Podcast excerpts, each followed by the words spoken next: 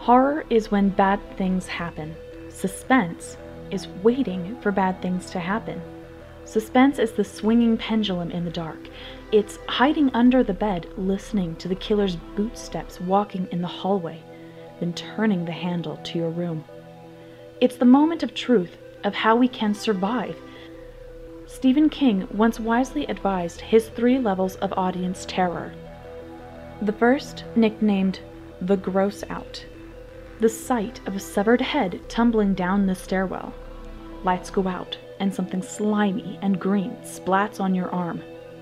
The second, called the horror, the unnatural, oversized spiders, the dead waking up and walking around. The lights go out, and something grabs your arm. The last and worst one, according to Mr. King, the terror. When you come home and realize everything you own has been taken away and replaced with an exact substitute. When the lights go out here, you feel something behind you. You hear it. You feel its breath against your ear. But when you turn around, nothing is there. I'm Tasha Wheelhouse, and this is Copper Shock. The story that follows had been submitted by a subscriber who claims it to be true.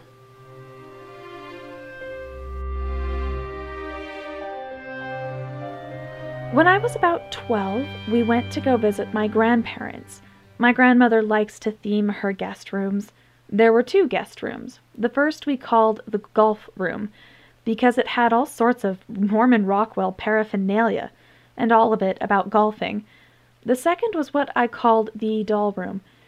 I suppose you can guess what was already in there porcelain dolls, lots of them, all propped up on white wire stands upon multiple shelves to one side of the room. R- really, there were rows and rows of them, all in little Victorian dresses. They were the collection from my aunt's youth when she was about my age in the 80s. I had some of my own pretty dolls at home that were on display, so they didn't freak me out too badly. However, I will say that each night, after I turned out the light, I did immediately turn my back to the wall full of them. I don't know. The glass in the eye sockets would catch the light funny in the dark. Even if I knew that they were all in the same place when I turned out the lights, I don't know, you just you don't convince yourself. When you're a kid dealing with stuff that scares you and you're not sure, you sort of learn that you may as well not risk it. On the third night visiting my grandmother, I had a really trippy dream that has repeated itself over and over again since that night. I was in a space, crouching down, and it was totally dark. But the door was by my face and open just ajar, just a crack, just enough that I could peek out of it. The only source of light in the room outside my door was a television broadcasting static in front of a La-Z-Boy chair. The chair was facing the TV and had its back toward me. The silhouette of the chair was a little off. It took me a moment to realize a big, hairy, grown man's arm resting peacefully on it. After noticing the arm, I began to hear snoring noises from the chair. I was terrified. I didn't know if I was supposed to leave the closet and sneak away past this man who was asleep. Just then, I hear scratches and, and rapping against the wood floor with me inside the closet. Something warm and fuzzy brushes past my calf. I look down toward my feet, squinting my eyes, trying very hard to see better in the dark of what it is, and it's no use. The glow from the TV isn't that great, especially since I'm in the closet with the door mostly shut.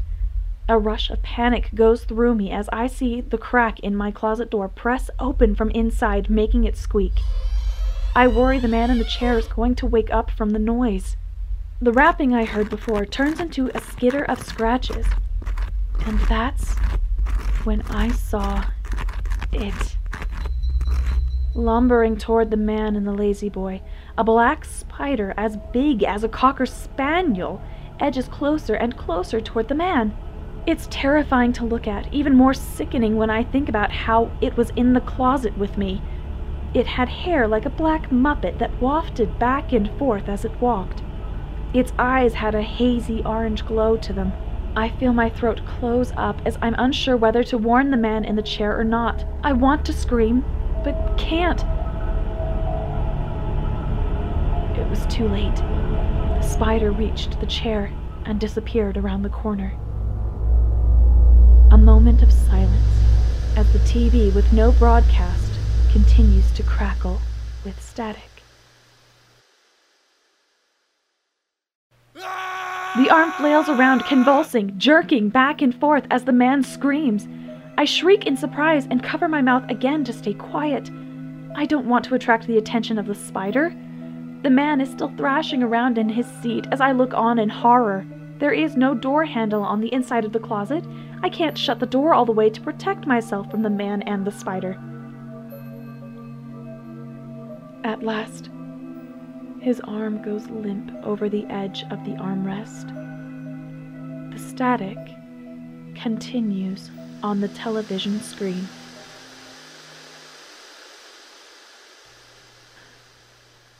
I wake up in my grandparents' house, sweating and breathing heavily, my 12 year old mind trying to push the images away. Each time I blink, I see the chair and the dancing static of the TV behind my eyelids. Looking at the dark ceiling of my grandparents' home, I concentrate on slowing my breathing. As I lay in stillness, I notice that I hear two women talking outside my door. I hope against hope that my grandmother and mother are still up, but I feel severe confusion as to why they'd be standing in the upstairs hallway next to my door instead of the living room downstairs where they'd normally talk. I go to prop myself up on the bed, but my arm won't move. I initially think it's gone to sleep from sleeping on it funny. Then I try to move my neck I find I can't move anything. With more wonder than panic, I take inventory of my body, a slow process from my shoulder and work down to my knees, then feet. I physically can't move anything. I suddenly realize I woke up on my back and that the dolls were in my peripheral vision. The women talking seem to get louder, and the louder they get, the less familiar their voices become. It doesn't sound like my mother at all. Wildly, my imagination jumps to the dolls? What if. Are they moving closer? I hear a squeak of plastic and the rusting of wire bending. This is where I start to panic. Why can't I move? I know for a fact I'm awake. The nightmare I had was too vivid to still be dreaming. Another squeak. I want to look at the dolls, but I can't move and reach up for the lamp. Not for the comfort of light. Was that a shoe tap? I notice that the women stop talking, and I close my eyes. Squeak. That squeak was closer to my bed. Oh, breathe, breathe, think, think. What do I do? Squeak. This one above the headboard of my bed. Oh no, no, no. Please don't come any closer. I felt myself slip under into a trance state. I somehow knew that if I fell asleep, it was the only way out of this paralysis, almost like rebooting a computer. The second time I woke up, I felt all my muscles tense in response to my panic. I reach over to the light, half expecting a doll's hand to grab my wrist. None do. And I successfully turned on the lamp. Stillness. Everything was sitting where it was supposed to. Every doll in its exact position. I inched myself toward the door to my room and pressed my ear against it to hear the women's voices. I didn't hear the women. Opening the door, I looked out into the darkened hallway. Everyone in the house had gone to bed. I was still really freaked out. I couldn't bear the idea of going back to bed in that room again, so I grabbed my blanket from the bed and slept on the living room couch till morning. My mom found me and asked me what I was doing down there. I started to explain the weird spider dream, the paralyzation, the hearing the voices outside the door. I didn't even want to go into the dolls. She smiled and said, Oh, I remember being really mad at her. I was trying to express to her something terrifying that had happened to me. Come with me, she said. I followed her to the kitchen, and she handed me a banana. I looked at her like she was nuts. She then sat down and asked me to eat it. As I sat there, munching on my banana, she went on to explain a family medical trait I've never heard of. Very, very low levels of schizophrenia and sleep paralysis if I have a potassium deficiency.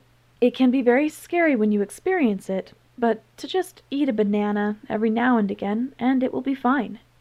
It explains the voices outside my door, the squeaking of the dolls, and even the paralysis.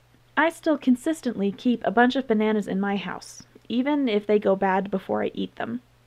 I'm 28, and still remember how horrible that experience was.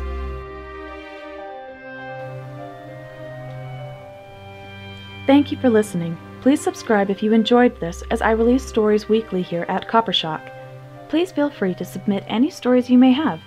They may be based on true events or fictional. Both are welcomed. This recording is available on podcast.